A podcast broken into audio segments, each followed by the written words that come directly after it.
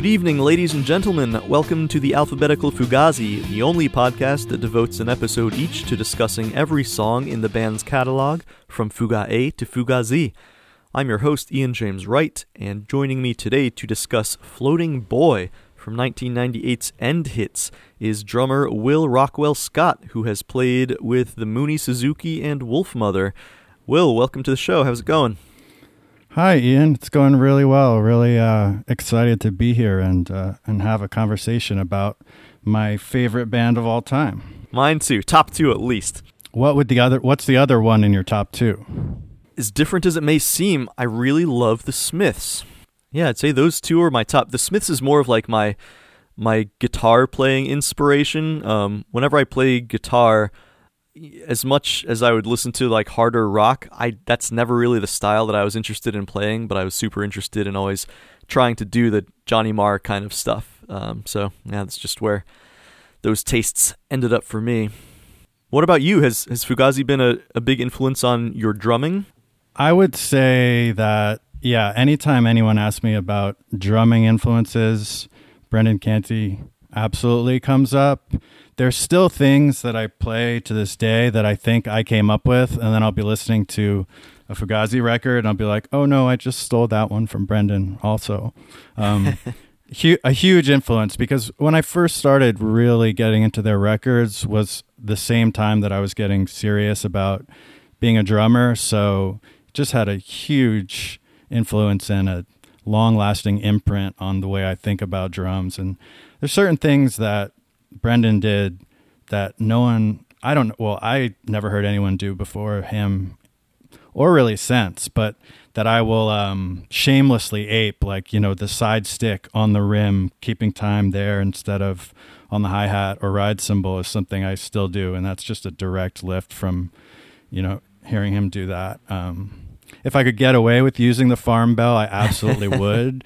There was a period where I was actually like looking around for something like that, but I think you know as time goes on and they become more and more iconic, it would just be it would be too blatant. Are there any other specific things like that that you can articulate? I'm not a drummer, so I might not understand, but feel free to talk to me as if I were because I I think that's super interesting. I mean, his hi hat work is definitely, um, especially inside the uh, indie and and you know whatever you want to call it, post hardcore music. Um, his hi hat work is very unique. Um, I always thought of it as as uh, being kind of similar to the way Stewart Copeland from the Police used the hi hat.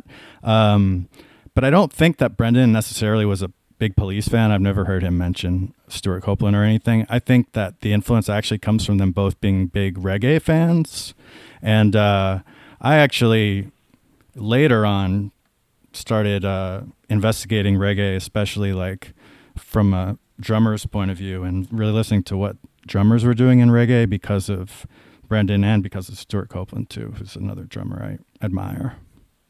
Cool. Um, trying to think about other things. I mean, there's obviously a huge jazz influence too. Um, in a lot of interviews, Brendan talks about Tony Williams being his all-time favorite drummer, who was, you know, for people who don't know, Miles Davis drummer um, who joined the band when he he joined Miles's uh, one of his classic quintets when he was 16 years old. I think he was a total prodigy, but um, that was a huge influence on on Brendan, and uh, I think um, that was something I always assumed, but I never really knew until I recently kind of listened to a bunch of. Uh, podcast interviews and some print interviews with him, but he kind of said Tony Williams was his all time favorite player.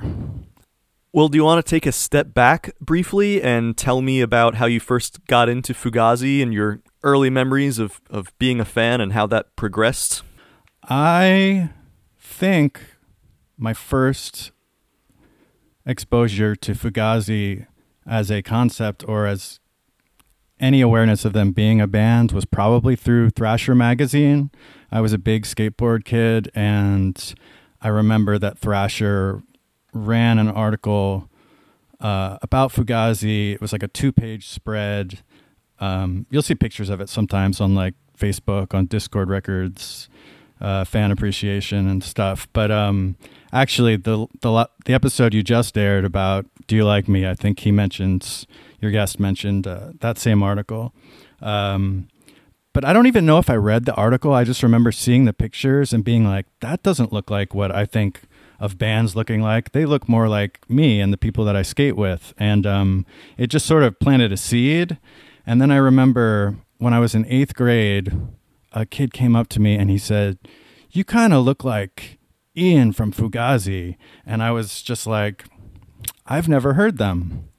Um, but, uh, and I think he had, you know, I grew up in a, an upper class town in suburban New Jersey, about um, five miles outside Manhattan, and we didn't have a huge, um, you know, any real like punk rockers or anything, and and I was pretty much the only skateboarder in town too. I think the way that he, this guy had heard about Fugazi was through this girl Dorian Gary, a longtime friend of mine. Um, I don't know how she knew about everything cool, but she was like the person who told everyone about Fugazi, told everyone about Riot Grrrl, Nation of Ulysses, um, pretty much just like anything exciting that was going on in music at that time um, came through Dorian Gary. So shout out to her. It's and, so important uh, to have a friend who knows all the cool shit. It, it really, I, I would probably still be listening to Living Colour and Guns N' Roses if it wasn't for Dorian. I mean, especially not, back. Not that there's anything wrong with those bands. Right, of course. Yeah, I mean that's the thing. There was so much legwork to do back in that back in those days to find cool stuff. And um, you know, nowadays if I had f- seen Fugazi in Thrasher magazine or whatever skateboarding blog, I would just go to Spotify and be like, "This is my new favorite band. I have the entire discography." Um, but back then, you know, there was a lot more legwork, so I didn't actually hear them until I was at my friend Matt Jones's house, and he had just moved to our town from Chicago, and I saw that he had a Fugazi CD. It was Repeater, and he had the CD, but it was missing the booklet. But he was like, "Oh, that's one of the best CDs ever. Do you want to do you want to borrow it?" And I said, "Yeah, absolutely."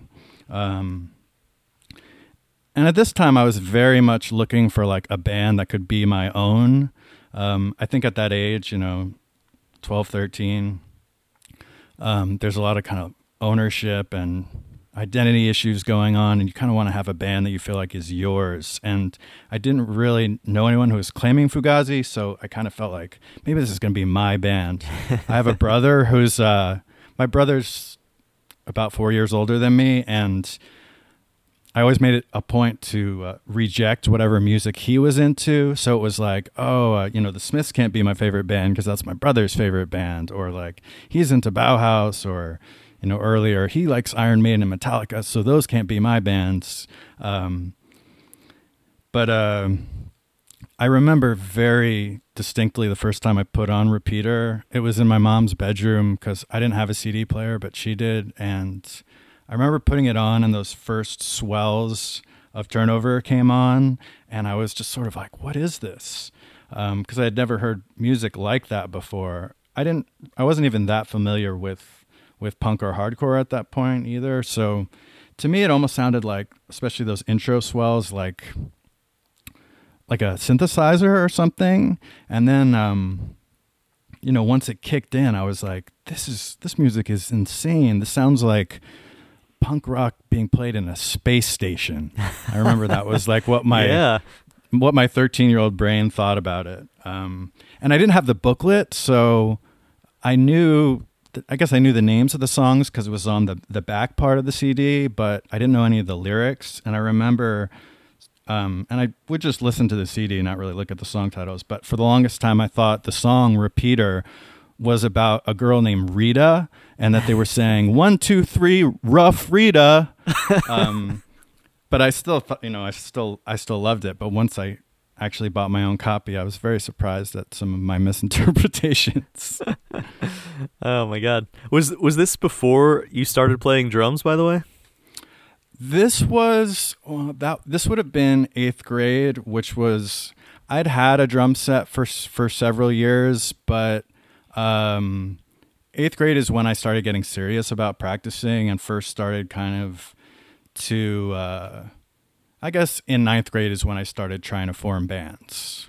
I would say the first half dozen bands I was in, it was, it was basically Fugazi was the blueprint.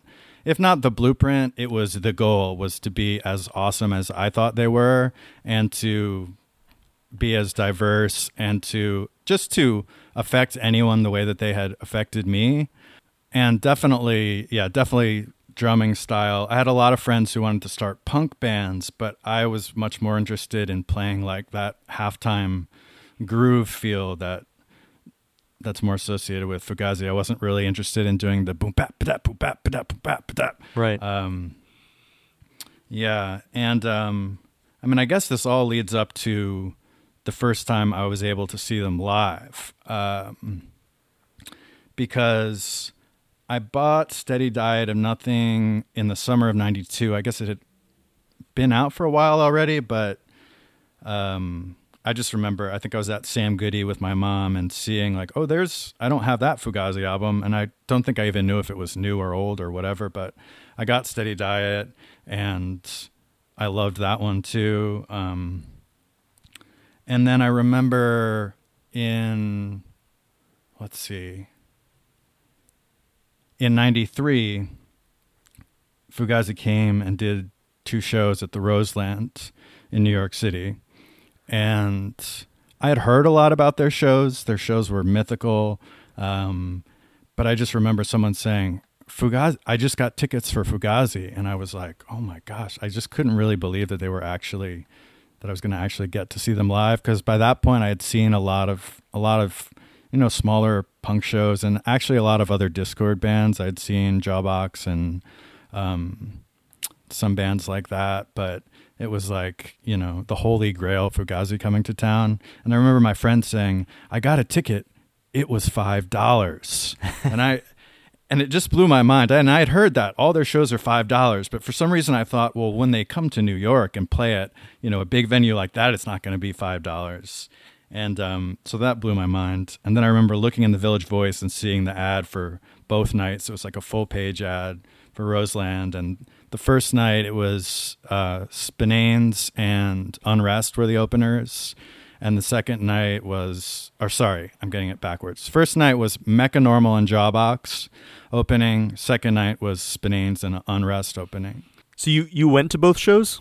I went to both shows. Yes. Nice. These these shows have come up a, a couple times in the course of this podcast so far. They're like they're they're they sort of stand out in the live career of Fugazi and a lot of people's memories. And uh, yeah, I've listened to the shows myself uh, on, on the Dischord live series. Pretty good. Yeah, um, I don't know if I've I've listened to a lot of the live series. I don't know if I revisited those shows, um, but I do remember.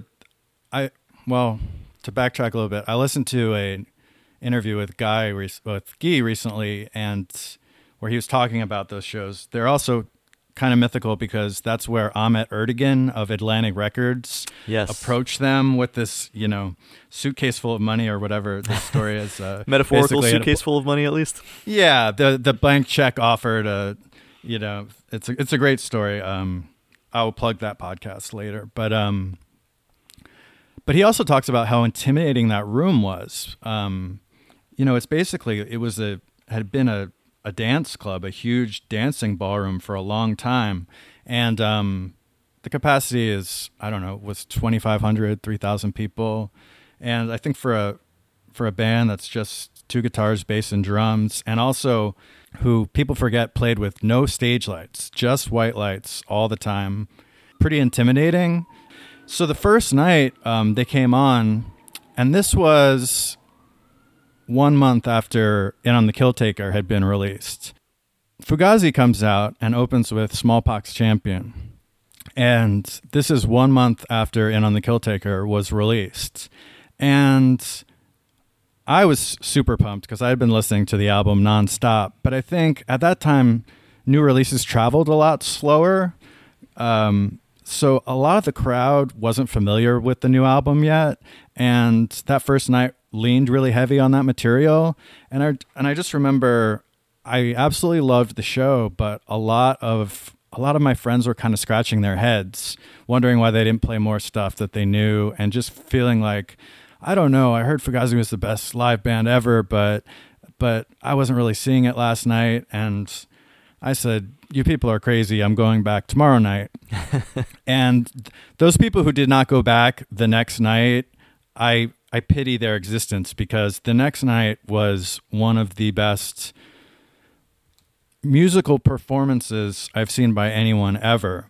They came out the next night and they were just firing on all cylinders. I feel like they knew the room and were comfortable on the stage at that point. And again, they never used a set list, but they came out and opened with Joe number one, and it was just like it was electrifying. And I think everyone felt it that night. That that second night at Roseland was incredible. I'm looking at the set list uh, on the website right now. Does look like a good one. Ending with uh, promises into Glue Man. I love that. There is some footage from I think it's the first night that ended up in the instrument uh, documentary. Um, I think it's from or or it could be Glue Man from the second night, but um, but I do. I, it was sorry, it was definitely the second night because I remember the camera crew being there. And Ian made an announcement about don't worry we're not making any sort of high budget uh, MTV video. This is strictly home movies. Yeah that's that must have been so great to be there. I I lived in New York for about 5 years. The only show I ever saw at the Roseland I think was New Order uh, which was very wow. good. Um, yeah. uh, would have loved to see Fugazi there for sure did you ever happen to uh, cross paths with them in your career as a musician or anything like that? I did a few times. Um, the first time was in 97 when they played at the I'm forgetting the name, the Palladium in New York. Um, I had been traveling with my friend's band who were on Dischord uh, called the Monorchid were an exceptional band, and um, I had been. They had recorded some stuff at my brother's studio that we had in our dad's basement, and then I, I would just go to shows with them, and we went to one show at Bard College where they were like, "Hey, Will, why don't you play uh, auxiliary percussion and this Casio keyboard we just bought? Like, get on stage with us." And I was just like, "Sure, uh, why not?"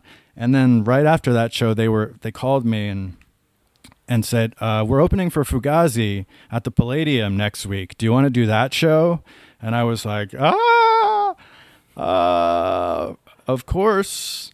Um, it was it was a it was really weird circumstances though because you know it wasn't my band and I was I was wasn't really doing anything that I thought added anything to it, but I was definitely happy to um, get an opportunity to be in a closer proximity to my favorite bands.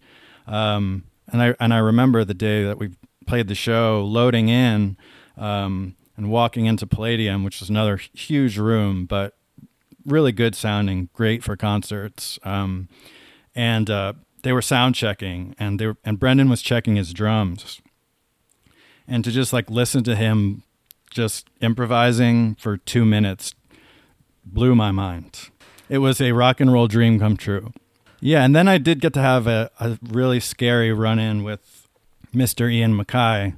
Um, so you got to remember, like um, my friends whose band was on Dischord. Uh, Chris Thompson was the singer who was also in uh, Ignition with Alec MacKaye, and uh, he was in Soulside, and he basically grew up with with Ian. So to him, Ian is his, you know basically his childhood friend. To me, Ian was basically Jimi Hendrix. So I wanted to get a couple friends on the guest list. And I was like, hey, Chris, do you know if there's a guest list? And he was like, oh, yeah, sure. Just go tell Ian your names. And I was, I was mortified. So I had to go into the dressing room and uh, approach Ian. And I was so nervous. And I was like, uh, excuse me, uh, sir, could I put a couple names on the guest list and he looked at me and he was like who are you exactly and i was and i just sort of stammered and I was like, "Uh, I'm with uh Monorchid," and he was like, "Thompson, do you know this guy?" And he was like, "Oh yeah, yeah, yeah, he was cool." He's like, "Yeah, he's cool. He's with us." And I mean, in retrospect, I realized that he he probably saw me as a nervous kid and was just joking around. But yeah, absolutely. It, it was so it was so mortifying at the time. It was literally like if I was backstage at Monterey and had to ask Jimi Hendrix for guest passes or something. But um, and then right after that happened, um, in the hallway in the backstage at the Palladium, Ian was talking to the lighting guy for Palladium because you know they didn't travel with the lighting guy because they never used you know, color lights or gels or strobes or anything. So he's talking to Palladium's guy who was like, What do you guys want for lights? And he was like, We are white. We are white the whole time. No strobes, no gels, nothing. We are white.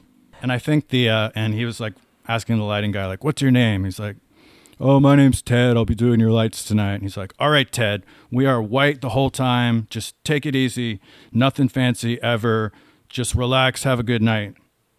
And then I wish there was a recording of this show. I know there. I know that it is recorded, but it hasn't been released on the uh, live series yet. But so anyway, when I was watching their set, Ted, the lighting guy, would periodically like put on the strobes or you know basically do everything Ian told him not to do. And Ian was flipping out at him. He'd be like Ted god damn it. What did I tell you about those lights? It's it was a really good moment. But in retrospect I'm almost like was that all was that shtick? Was I supposed to see him telling Ted no lights so that he could like berate him later from the stage I don't know. Sometimes I your think maybe. yeah, sometimes I think maybe Ian was a lot funnier and more, even more clever than we knew. Yeah, yeah, that's that's another common thread throughout this show. Like just people's stories about him, and just realizing he he just sort of likes messing with people, and uh, he's a yeah. he's a puckish character. He is. he like I'm sure he's well aware of the uh, sort of intimidating vibe he gives off to people, and he just sort of enjoys playing with that a little sometimes. Yeah. Yeah, I, I, yeah, I don't know. I can never figure that out. I either think he's totally aware of it, or maybe not aware of it at all, and that's why sometimes people get scared because he, um, he really doesn't realize the um, powerful effect that he has on people. but, um, but I, I love Mr. MacKaye. I love everything he's done, and and listening to a bunch of interviews with him, preparing for this conversation, he just always has so much interesting stuff to say. And you know, as a musician, as a songwriter, as a uh, archivist, and uh, as a you know label runner, just really endlessly fascinating guy. Well, I am certainly in agreement with all that. Although um, I don't know how much of a role Mr. MacKaye will play in our conversation today, but let's find out. Um, because today we are talking about Floating Boy. It's the longest song on the album End Hits at 5 minutes 45 seconds. Maybe the weirdest Fugazi song, I don't know. We'll we'll see how you feel about that. Um, what what would you like to talk about first when it comes to Floating Boy? Well, can I talk about End Hits for a minute? Go off, yeah. Well, I will say that I think End Hits, especially at the time, was their most uh, misunderstood album, or just people were really scratching their heads off it, and a lot of people just straight up panned it. I was looking at some of the reviews from the time, like this All Music critic. He, I have him quoted as saying, uh, he singled out "Floating Boy" um, and some of the others as the worst stretch of material Fugazi has recorded, noting virtual complete disregard for linearity that makes things seem stitched together. um, you know, just like um, very misunderstood album, and I think the main reason is if you if it's taken in context of Fugazi, the band that made 13 songs or that made Repeater. Or even the band that made Red Medicine, it seems like a very weird, very uneven album. But I think as time goes on, and also just put into the context of a record by a band, it's it's absolutely phenomenal.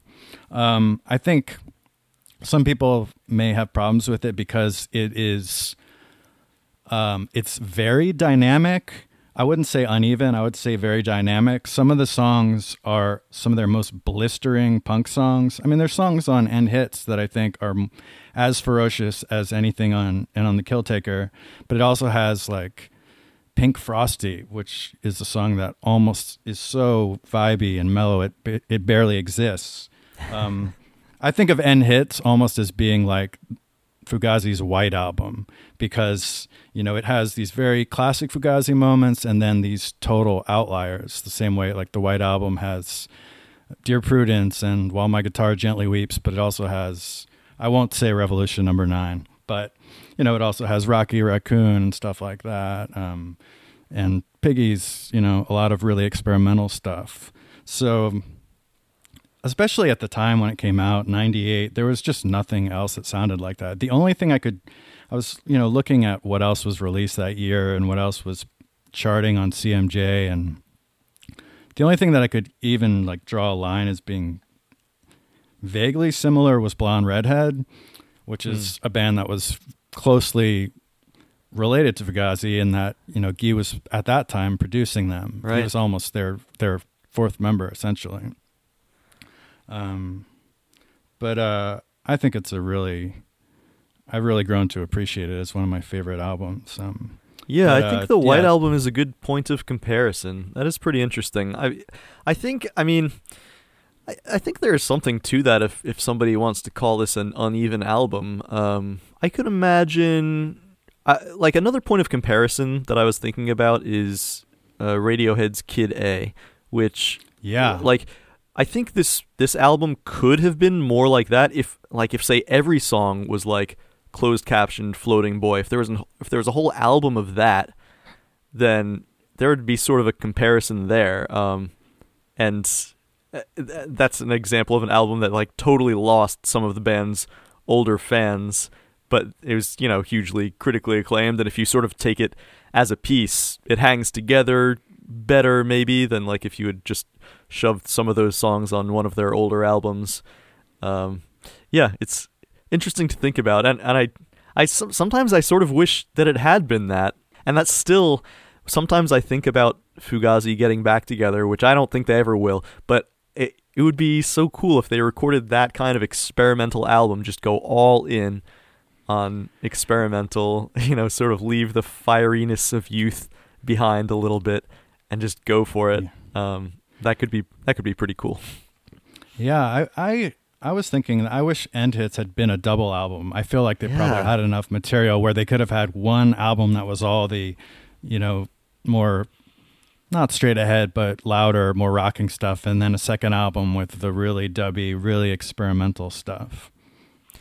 Yeah, that's that that would be super interesting. Like, yeah, they, they could have. It's it's a weird album. It could have been weirder in a few ways, and that's that's one of them definitely. um, yeah, and it seems like the the amount of material that ended up on the instrument soundtrack, uh, of which one of them is is the demo to this song. Maybe they would have had enough stuff to actually do that. Who knows? I so, sometimes wonder what's what's rattling around. What are they What are they sitting on that never got made into a song even that they were just sort of jamming out. Yeah, I was just wondering that today. I know that they have tapes and tapes and tapes of practices and jams and songs they haven't gotten around to, so we can only we can only hope one day. Yeah, as far as this song in itself, it's hard to know where to start. Like it's it's not um th- there are sort of few lyrics. I mean, there's yes. there there are lots of lyrics, but they're repeated and, and just sort of uh, vague. So, uh, and and the music is not repetitive. There are a lot of different things that happen, different little parts and weirdnesses.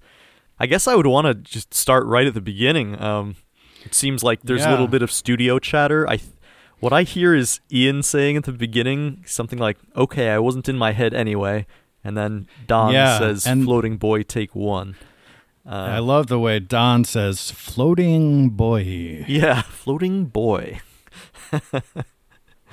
as if, as if like um, as if he's thinking this is a strange title for a Fugazi song. floating boy? Question mark. I think that too a lot. Of, Um, uh, some something else. I think whenever I look at the title of this song, I'm like, I wonder if this, like, it makes me think of the phrase "floating buoy," like, like ah, as- interesting. as if somebody saw like a floating buoy and and I, I don't know. It's it's just a stupid half-formed thought, but it it always pops into my head for some reason. I think the first thing that, um, well, the first thing I noticed the first time I played End Hits, and I'd heard a lot of these songs when they played that show at the Palladium, um, but and I remembered the the intro bass line because I remember having the same thought that it reminded me of uh, "Sweet Leaf" by Black Sabbath. Interesting. Um, but right after that the bass line kicks in you hear this this rattling sound which i believe is a rain stick A and rain for stick, anyone who really? doesn't for anyone who doesn't know a rain stick is a percussion instrument That it's a piece of wood with some sort of uh, beads inside that's generally sold at like hippie stores or uh, crystal shops and things like that. It's not, not generally something that you hear on a Fugazi record or any rock record, but I almost feel like I picture them being like, "Do you think that bass line's like a little too close to like Sabbath?" and then being like, "Yeah, I don't know. What can we do to kind of counteract that?" I don't know. Rain stick? Do you remember the store Natural Wonders? Absolutely. Yeah, that store I feel like was in every mall, and they certainly had a bunch of rain sticks, and that's like back in my young mall rat days. You just you'd always wander into Natural Wonders, pick up a rain stick, play with that a little bit. I, yeah, for uh, the thing that came to mind to me was maracas, just like being very gently manipulated. But I think you're the you're the percussion expert here, so you probably have better ears for that than I do. But whatever it is, it's I- almost like ASMR like. Are you one of those ASMR yes. people? I love ASMR, and I would totally agree with that assessment. Yes. I I've never I like I don't I don't get what the thing that people get w- with that. So um, I I guess from an abstract uh, uh, standpoint, I can appreciate the appeal. But it is like that. It's like whatever that rattling sound is. It's almost like it's inside your head the way it's recorded. Yeah. Um, I had never listened to Floating Boy on headphones uh, prior to when we first talked about doing this, but it's it is a great headphone song. Yeah. And well, I mean, speaking of just that part, the the rattling thing with the bass line, then the um, Ian's guitar, he's playing with his toggle switch as he does Yes. sometimes to great effect in the Fugazi catalog. Yes. But it's it's sort of I think the best he has ever done it in a way because he's playing with it. It's it's like not a straight ahead rhythm. It's not just like he's he's got a rhythm to it. Uh, he's bending the strings as he does it, and of course there's like a stereo pan that's happening with the recording. So it all comes together. It like it feels very floaty. I is the best way to Yeah. describe it. Maybe. Well, two things about that is I listened to the Floating Boy demo a bunch of times. That's on the instrument soundtrack, and that part you're talking about, Ian's part, is not on there. I I think from what I've read, I this is a guess, but just a deduction from what I've read in various articles that uh, that Guy and Brendan recorded the demo to Floating Boy, and then they put it together for the End Hits version later with the band. So I think that's why Ian's uh, toggle switch part isn't on the demo. But um, yeah, the toggle switch part is incredible, and what it always reminded me of it was like a. If you're familiar in hip hop, when they talk about a transistor scratch, um, like Public Enemy used it a lot, and Beastie Boys used it a lot. I don't think I am. What is that? it's basically um, instead of um well, I'm not a hip hop DJ, so I can't describe it well, but but I've heard about it. Um, it's basically instead of using uh, scratching as the technique, it's um, you use the transistor to mute and unmute a channel, um, like the song "Jimmy James" by uh, the Beastie Boys uses it a lot, where there'll be like you know guitar feedback and it goes. Basically, by um, you know, mute, you're muting and unmuting using the the uh, the transistor on a on a mixing board. I'm sure I'm slaughtering the explanation, but Huh. it, you get the the general idea. By the transistor, are you talking about like the thing that pans between the two turntables? Is that Yes. Okay, is that I didn't know I didn't know that was called a transistor. Okay, that's uh That makes more I sense. might be I might be totally wrong, but this is um, in the Beastie Boys book. Um, there's a lot of talk about about that uh, technique. Oh, nice. Okay.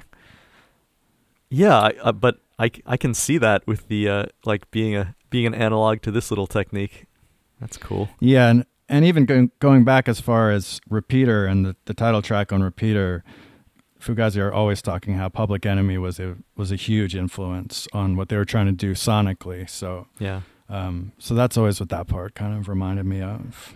There are there are some parts in the Fugazi catalog that have these sort of high sustainy melodies that are a little G funk ish, maybe, or like, or I guess I guess that goes back to before G funk, but one of those sort of like high, uh, maybe synthesizer parts in a hip hop song. Absolutely.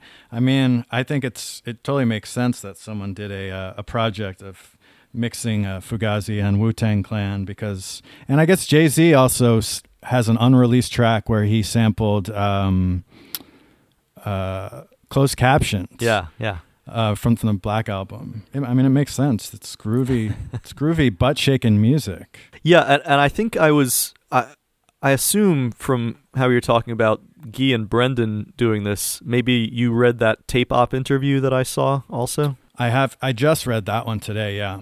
So that's that's where I got the same impression, and they're they're talking there about the the only specific reference to Floating Boy it seems is uh, they were talking about that they for a section of it they only used the bottom snare mic. Yes, I I read that too, and I instantly investigated it, and I I think the section he's talking about is the very end where they foreshadow FD, um, okay. where I, where I believe you know they edited it in a section of, from from FD, and it goes you know bam bam bam bam bam bam bam, bam and right. then there's those kind of like boom, yeah, with tons of echo that, on it. Yeah, I think that is from the bottom snare mic run through delay and some kind of synthesizer, um, which is I don't know. That's an incredible way to end the song. An incredible piece of music, I think. we talked on the FD episode about how it's it's always cool when an album reprises an earlier like little motif like that.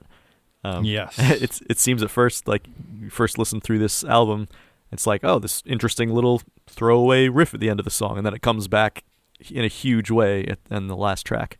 In one of the Brendan interviews, I think it was a podcast I listened to, he was talking about music he was turned on to early by his brothers and sisters who were older. And one record was Miles Davis at Fillmore, you know, which is a, it's probably early 70s um, after Bitches Brew, but around that same time, Live Evil, um, you know, all those records on the corner I think if there's anything that informed this this song, as far as uh, the general vibe of it, I would I would go for '70s electric Miles, um, but with a much more you know stripped down toolbox because obviously they're not using horns or tablas or you know a lot of effects or anything. But I also think that use of um, editing part of another song into a separate composition is a very Miles move. Like uh, there's a part in one of the songs on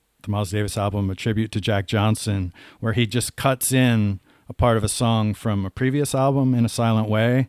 Hmm. There's like you know a couple minutes of that in the middle, and then it goes back to the song. So I think starting around Red Medicine, they had gotten really into tape editing and you know editing in parts of a, prac- a practice into here or parts of you know another song, and I think that really um, allowed them to do even more creative stuff in the studio. Yeah, uh, but um, there are actually horns on this song, right? There's There is definitely, I believe, clarinet because that was usually Guy's go-to uh, Yes. instrument. yeah, But it sounds like they just kind of come in and bleeps and. I would, uh, my guess would be that they recorded him probably playing through the whole song and then decided they would just kind of bring it in and kind of uh, with a King Tubby treatment. Kind Yeah. Of just like, what if it just has a little stab here rather than like on something like version where he's playing more of a melody through the whole thing. Yeah, I would agree with that. And then it, that comes out in an interesting way in the live versions that I've been able to like see videos of. Oh online, yes, where um uh, our old our friend uh, Jerry Busher, fifth member of, of Fugazi, is yes uh, he he seems to be starting off the song playing kazoo, and I believe. Uh, you know, you may be right. What I thought he was playing was just the mouthpiece to his trumpet. oh you might be you might be right about the kazoo because it, whatever it is, it sounds crazy, and I think it's so badass and bold that he got up, you know, at the front of the stage into a mic and was playing quack quack quack quack quack quack quack. I mean, it was. I just love that whatever Fugazi did, whether it was that or like a rain stick in a song or saying baby, like it immediately made it the punkest thing ever. yeah, and then um after that part, he brings out the trumpet. It seems like for live versions uh, for the end of this song. Yeah, I've, I saw one video where he's like, it looks like a regular trumpet. One, he had this sort of mini trumpet. I don't know if that's a different instrument or if it's just a smaller trumpet, but um, yeah, he's he's adds something cool to the live versions of this song that I'm I'm glad he could bust that out live.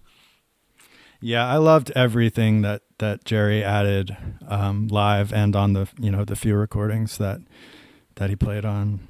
I actually read an interview with Brendan recently where he talked about at one point thinking that Jerry might take over for him on drums and Fugazi would would have kept going. I guess this was around the time uh, Brendan's wife was expecting their fourth, and he was just thinking like, I don't think I can do this anymore. but uh, maybe Jerry can take over, which you know I thought was very cool, and I just never even thought that would have ever been something that was uh, considered. But I guess you know, uh, cooler heads prevailed. But yeah, I, that just that just shows how valuable Jerry was to them. yeah, I don't think I had ever seen that. Uh, whatever that interview that was, that's super interesting. Interesting to to contemplate. Speaking of jazzy elements of this song, there's this little uh, bass guitar breakdown that happens sort of in the middle. Oh, so brilliant. That is is one of the craziest moments in their entire catalog because it's basically two bars of 5-4 time in the middle of a song that's in 4-4 and it's a part that doesn't appear anywhere else in the song. It's just so weird and out of left field. And I love how how that break happens and then it goes into a, you know that those powerful chords that remind us a little bit more of uh what we think of, you know, Fugazi sounding like. Yeah, and then th- the part sort of that happens really soon after that is also really bizarre time wise, or at least that's the way it Yeah. seems at first, because that's where it's just Ian playing, and he's playing this part that's like chunk, chunk, chunk, da da da da, and when you're listening to this song, it seems like it doesn't make any sense rhythmically. It just seems like this total like breakdown. But then th- that is the rhythm for the float on the ocean part, um, and and it totally works in that. So once you realize that's what's happening, it's sort of like, oh, I I see. Yeah, initially when that guitar is introduced, it sounds like it sounds like someone's taking off their guitar and just and forgot to turn the volume down or something or it's being tossed down the stairs and the song is imploding on itself, but then it becomes the basis for this whole, you know, another section of the song which I think is really really bold and really brilliant. Like Guy's voice recorded over itself, but with Yeah. with sort of different.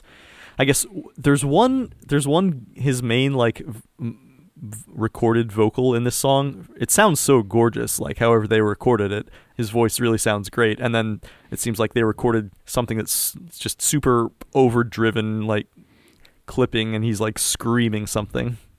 It's Yeah, yeah. inaudible. I love that almost. contrast. yeah. Yeah, I was just trying to to draw lines of of comparison to other music that was happening at the time, or maybe what they were influenced by, and really kind of like that '70s Miles Davis period and Can were the only two I could kind of think of that maybe, yeah, maybe they were listening to a lot of that stuff and just wanted to really like. I also just think Fugazi was always about um, not repeating themselves. And I don't think they ever really thought about people's expectations for the next record or what people wanted the next record to sound like. It was more how could they keep it interesting for themselves and not repeating themselves. And I think they really did that better than than any other group. And this song is a really strong example of that. Um, you know, just making some really leaping into bold new territory for both them as players and for for listeners too.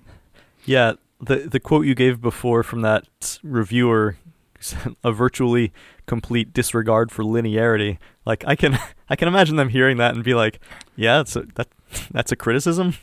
Like yeah, exactly. I mean, I, I think one of the things I love about Fugazi is I think throughout their career, whether they were always asking why, why does something have to be like this? Whether it was about like, why do we have to charge more than five dollars? Why do we have to?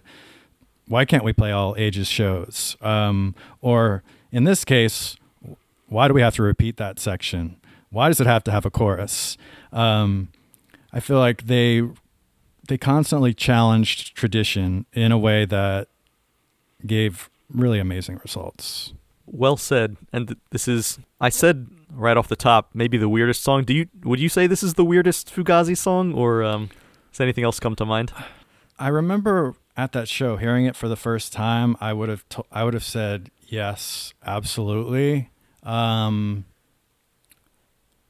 I'm gonna. Mm, I'm gonna go with Pink Frosty for the weirdest of all time, but this is I would say a, is a close second. Fair just enough. because uh, there's not even any drums in Pink Frosty. Um, uh, but yes, very weird in a very awesome way. The um, I I think the the big musical element that we haven't touched on is the uh, the part where Guy's talking about the sun. There's this huge like sustainy, yes. feedbacky guitar parts. It sounds sounds like that both guitars are beautiful. Kind of, yeah, playing the same the same note and just you know letting letting it feedback with their amps or whatever. Yeah, that I was listening. Well, on the instrument demo version, I actually prefer some elements of of the demo, especially the way the drums are recorded, because they're so upfront and they're really dry. And what Brendan plays in that section on the demo is is so fantastic. He really does sound like the Tony Williams of post hardcore or whatever you, you want to say. He's his phrasing is just he's obviously improvising, but his phrasing is incredible and the drums are so clear. But um the End Hits version, the the way those guitars it sounds like they might have overdubbed a couple extra feedback in guitars, but it's such a beautiful, huge moment. And I feel like that sound informed the lyrics. Like, to me, sonically, it's like it sounds like the sun rising or setting or something. Yeah. And it makes true. sense to introduce that that theme. Also, we've seen a lot in Guy's lyrics that he is a, a naturalist. He's always talking about um, things every human can relate to, like having a body or my hands, or, um, you know, in this song, I think a lot nature, the sun, float on the ocean. Um, and uh, that part at the very end, the uh, part we've talked about before, where it kind of foreshadows FD, to me sounds like either yeah, the sun rising or like a giant tsunami wave coming in. And um, I think the lyrics to me are kind of talking about um, how nature, whether it's the sun or the ocean, can be something that, you know, we obviously rely on to live and can get comfort from going to the beach or whatever, or sunbathing, or we need it to see. I think I'm not sure on the lyrics. I couldn't get a proper uh, a proper lyric sheet anywhere for what he says at the very beginning when he goes to see, all right, or if he's saying to swim, all right. I'm not sure, but yeah, I like, yeah, I thought it could have also been too sweet, but I I don't. It's it seems like to see might make more sense with the rest of the lyrics. Yeah, and I was thinking like, yeah, we need the sun to see, we need it for plants to grow, but at the same time, it can there's that whole section. It burnt the shit out of our behinds. We rode on on towels to avoid hot seats or whatever it is, and that just reminds me of being a kid and going to the beach and having the best time and then getting so sunburned that I su- you know that I suffered for days and the seats Yes. and the car were so hot we had to put towels down and it's like or this one time I got you know sucked under by a big wave and then a jellyfish stung me it's like nature's this beautiful fun thing and it helps us live and thrive but it also con- it, it also never lets us forget that it has the power to annihilate us at any moment I would hope that's a more common experience than it probably is, um, given how much of this country is just sort of like in, you know, landlocked. But yeah, definitely the Jersey Shore as a kid, I spent a lot of time just, you know, body surfing, getting pounded by the surf, getting getting way too sunburned, huge blister on my nose, that sort of thing. yeah Yeah, the the line "it ripped the shit out of our behinds." I th- like we've gotta gotta focus on that as maybe the like the standout memorable lyric, right? it's def- absolutely it's I, Yeah. I like that for a couple of reasons. I mean, first of all, I like to imagine it as something you would say casually, like. You know, hey Will, was it hot today? Yeah, man, the sun really ripped the shit out of our behinds. Like, I, I, I wonder if that's how the this lyric started. Like somebody just said that, and Gee thought it was hilarious, and was like, okay, I'm gonna put that in a song. And I also like that, like the the juxtaposition in that line. Basically, shit is the most impolite word that we have for that, and behinds is one of the most polite. so yeah it's like it's not like rip the really- shit out of our asses. It's rip the shit out of our behinds, which is like I don't know. For some reason, that's just very funny. yes it ripped the turds right out of our tuckuses rip the poop out of our butts, man. Damn. now that that is a lyric that would take me aback in a Fugazi song. that that was actually the, i think i read somewhere that that was the original Yeah, lyric. yeah. No. but yeah, like the whole that whole thing about the sun coming up and uh, we drove home on towels off the heat of the seats. Yeah, some somehow this song really reminds me of Patti Smith. It's just like almost stream of consciousness poetry, um, and the music matches it a little bit in terms of just the feel of it, the swell, the the ominousness, the the the unwavering like you can feel the unwavering stare glare of the sun as as those guitars just sort of like bore into your ears. Um, it's it's all it all creates a very interesting effect. Yes, I um I would imagine that knowing a little bit about the way that they put their songs together that you know this obviously started as a as an instrumental and they probably had the working title of floating or floating boy maybe. Because of the way the music sounds there's not a whole lot to grab onto. It's very it's very floaty it's very groovy and this is total guess on my part but i would imagine that they had recorded all the music before before Guy maybe even wrote lyrics or sang anything over it. I would think that that was the very last edition, but I Mm. think he did a really good job of of adding uh, lyrics that really matched the uh, the impact sonically. But again, that's just a guess. i feel like that a lot in fugazi songs i just imagine they wrote the music first the title maybe came from the the music and sometimes the title that title influenced the lyrics that ended up being written. So yeah. Uh, quite possible quite possible.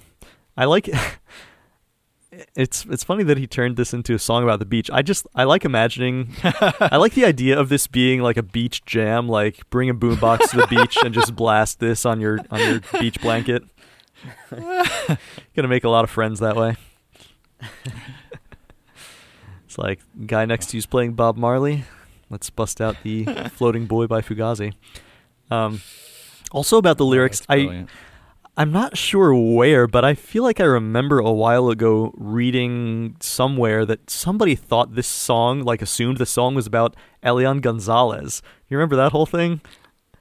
Oh, you know, I th- I Yeah. think I remember reading that on some on like some way back, probably around the time early internet days. Yeah, someone ma- someone saying something about that, which did seem to make sense at the time, but I don't think that it works timing wise. No, no, that happened after when the song was- came out. yeah. yeah. Yeah, yeah. But it's funny because like it's one of those things where everyone just assumes that Fugazi is going to be political any chance they can get. At all times. Yeah. Yeah. Um, so yeah, I think we can safely say it is not about that, uh, given the timeline and given that he's talking about you know driving home on beach towels and such. Um, The only other thing I, I could take out of the title was that maybe it was a reference to Icarus somehow, and you know, this kind of the idea of floating too close to the sun, or uh, hey, that is the kind of reference that I really enjoy, and I did not think of that. yeah, that makes a lot of sense to me. um, yeah, I wonder if I wonder if that ever crossed Guy's mind. That's very interesting. Uh, I guess um, if you don't have anything else major to say, we'll go to social media and read off some people's comments. oh yeah, that'd be great. Let's see a few. Oh, I forgot one more thing that I just wanted to mention. The the part where Guy's singing fa fa fa fa. You ever watch Flight of the Conchords? I've seen a few episodes, but I'm not a completist. Okay. them. It's such a good show. I I very much recommend it. Hilarious. I do Um, love all the all the music that they that they do. Yeah, well, there's one episode where they they sing this song that's like a uh, fake French song where, where they're just saying all these lyrics that are like French 101 sentences that you would say, but it's called Foux Du FaFa. And They're like Fuda Fa Fa Fa Fa. So I always think of that uh, at that part.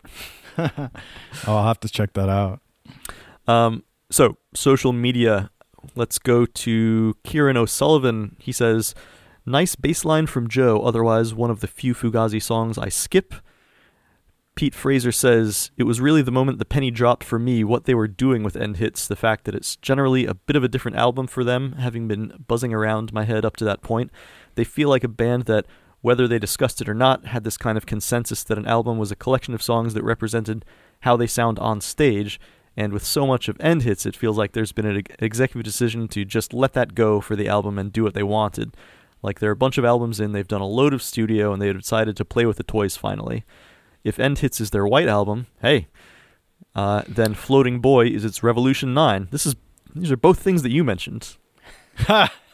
That's amazing. Well, I will, I will say that uh, that comment about them basically play, playing the studio as an instrument is something that they have talked about uh, around the time Red of Red Medicine is when they first said like instead of using the studio as this really clinical environment to try and recapture this explosive live show that we have why don't we take advantage of what we can do in the studio that we can't do on stage? So i think that's a really astute observation on, on that part um, yeah i wouldn't say it's their revolution number nine because i mean talk about most skipped songs Yeah. um, i would say it's like their uh, um, Yer Blues or their uh, I don't know. I I mean I love the White Album. I love Rocky Raccoon.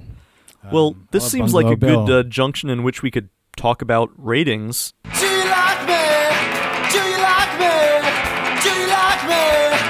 So you seem to be ramping up to talk about how much you like this song exactly. Do you think you could give it a rating out of five stars in the context of the Fugazi catalog? in the in the context of the Fugazi catalog, um, I'm going to give this one four stars. I actually don't rate any Fugazi song under three stars, and a lot of their stuff five stars definitely. I will say that um, out of the context, if you just played me this as like, hey, check out this song that I found on this weird 45, if you played me this song, I would definitely give it five stars because it's it's just so creative and so out there. I would want to know who did this, but I think yeah, in the in context with the rest of their material, I give it a solid four stars. How about you? Yeah, I struggle with this one so much. Um, like, yeah, there are so many things I like about it uh, th- that are that are super interesting. Um, like, I like the main bass line. I like the toggle switch thing. I like that sustainy um, uh, uh, guitar parts for where the sun comes out.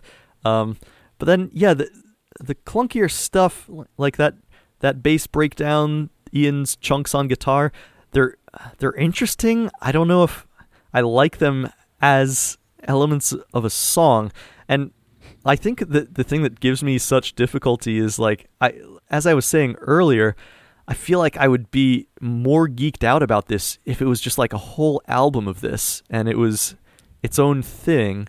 It's just so when when you butt it up against other songs on the album, you know, place, position, whatever. It's it's weird. It's like, um, yeah, I don't know. I have a I have a very hard time uh, talking about this song per se, rather than talking about it as a as a piece of a larger album. So, yeah, um, I I think it's like this whole rating thing is is predicated on the idea that there will be one star songs, right? but um, uh, but yeah, this this is not a one star song. I I think I'd have to go with two for this. Um, So okay, I think you gave Dear Justice Letter a, a brutal 1.5 star rating. yeah, you disagree with me on that one? No, that's actually my only skipped Fugazi song. That's that is one song that about halfway through I will skip. Interesting. Um, Dear, Dear Justice Letter is the, yeah the only one that I skip, but it's cooking for the first half. But then I'm but then it's all over. yeah. was was that an intentional joke? That was Okay, that good. Yeah, so yeah, I think it's two stars. I'm starting to wonder if like I haven't planned out any of these ratings in advance. I'm starting to wonder if I could bring myself to give any Fugazi song a one just a one star, but I guess we'll see. I will say this. One of the reasons when when we first talked and you gave me some options about what song we could do, um, I think I'm trying to remember what some of the other ones were, but like um, "Give Me the Cure" was one of them. And for example, like "Give Me the Cure" is I don't think anyone would argue it's a it's a five star Fugazi song. It's amazing, but I was like, do I want to have a conversation about a song that's so obviously in- incredible that's widely agreed on? I was thinking like if I was going to talk about Dylan, would I want to do a a conversation about Visions of Johanna, or or would I want to do one about like why I like Slow Train Coming or Mhm. or Jokerman or something? It just seemed like we could have a cooler, a more int- more interesting conversation about a song that maybe is less agreed upon. Yeah, I salute you for it, and I, I very much appreciate you um you tackling one of the songs that people are like, what the hell is going on here?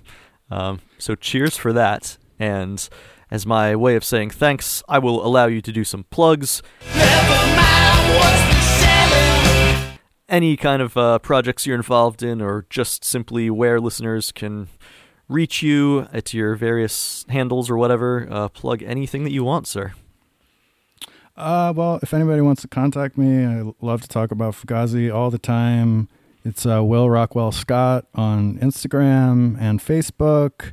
Um, I just yesterday released uh, an album with a band been that we put together a couple years ago with my friend Aaron Emsley.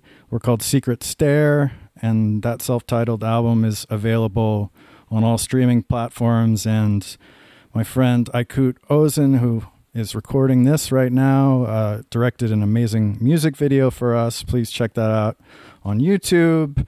Um, and that's all I want to plug for myself. I will also encourage people to um, to check out uh, Joe Gross's 33 and a third book about In on the Kill Taker because I found that uh, so informative. And um, also just encourage people to uh, if you're like a spotify or wherever you listen to podcasts just uh, plug in the names of the individual members of fugazi because there's so much great material out there so many uh, great interviews. Um, there's a really recent interview with ian MacKaye on the adulting well podcast um, that was excellent um, there's a podcast called The Art of Process with Aimee Mann and Ted Leo that Ian was on. That that one was great. There's a podcast called The Working Songwriter has a great interview with him. All the Nardwuar, the Human Serviette uh, interviews with Ian are hilarious, and there's another recent one of that. Um, podcast called Essential Tremors that Guy and Ian have both been on talking about records that influence them. Um, based on a true story, which you've talked about before, based B A S S E D, where had Joe Lally on. I thought that was a great interview. Um, Guy was on the podcast live from the Barrage recently. It's a really long interview. That was really great. And I think most of them have been on uh, Peer Pleasure podcast, which is which is usually great. Oh, and uh, Ian and Guy were both on uh, Washed Up Emo. That's a podcast that I have only listened to those two episodes of, but um, the interviews are, are really great. Um, Yes, yeah, I've I've it. listened to some of those episodes you mentioned, but not all of them. So I will have to go back and check them out. I'm very interested in the adulting one in particular. All right. Oh, it's fantastic. Yeah. And I will also just encourage people who listen to this show to listen to all the episodes, especially the the extras you did. The Ted Niceley ones I enjoyed so much because he is one of my favorite producers of all time and he is criminally underdocumented.